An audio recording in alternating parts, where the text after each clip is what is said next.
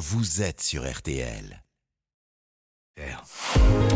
Florian Gazan, à l'heure où le prix de l'électricité et du gaz s'envole, où les coupures de courant sont envisagées euh, cet hiver, vous allez nous expliquer pourquoi ne pas se laver tous les jours, c'est bon pour notre porte-monnaie et notre Eh oui. santé. Exactement, le double effet euh, qui se coule. Bon, déjà, hein, pour tordre le cou à cette légende qui veut que les Français soient tous des mimi cracra, selon une étude IFOP, hein, euh, 76% d'entre eux affirment se laver entièrement tous les jours.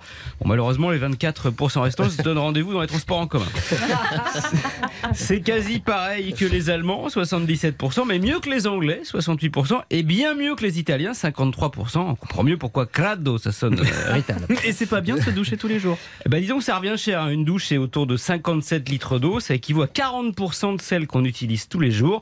Et je vous parle même pas du bain. hein. Là, c'est 150 à 200 litres. De l'eau qu'il faut chauffer, évidemment. Grosso modo, la facture annuelle d'une douche quotidienne, tout compris, c'est autour de 220 euros par personne. Pour une famille de 4 personnes, ça approche vite des 1000 euros. C'est comme le savon dans les yeux, ça pique. De toute façon, se doucher tous les jours, c'est pas bon. C'est même déconseillé par les dermatos. Pour quelle raison? Eh ben, Parce qu'en fait, la peau, elle est auto-nettoyante. À sa surface, il y a une sorte de fine pellicule protectrice, mélange d'eau, de kératine, de sébum, de cellules de peau morte et de sueur, qui s'appelle Bon petit déjeuner à tous. envie, hein. le film hydrolipidique. C'est la première barrière contre les bactéries, la pollution, les frottements et aussi, ça peut sembler paradoxal, contre les mauvaises odeurs. Ce film garde notre peau saine et la protège. Chaque douche en fait disparaître 50 à 80% de ce film. Et comme il lui faut minimum 24 heures pour se reconstruire, bah, si on se lave tous les jours, voire plusieurs fois par jour, bah, il n'arrive pas à suivre. Le film il est battu. Quoi. Avec quelles conséquences? Eh ben, la peau sèche, voire l'eczéma. Donc, à moins d'avoir transpiré à cause du sport ou d'un coup de chaud, une toilette de chat quotidienne, c'est-à-dire aisselle, partie intime et entre les orteils, est largement suffisante.